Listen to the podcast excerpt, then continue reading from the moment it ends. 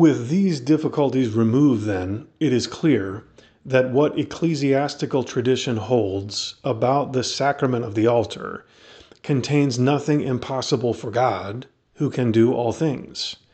Neither is there anything contrary to the teaching of the church in the word which our Lord spoke to his disciples, who seemed scandalized by his teaching.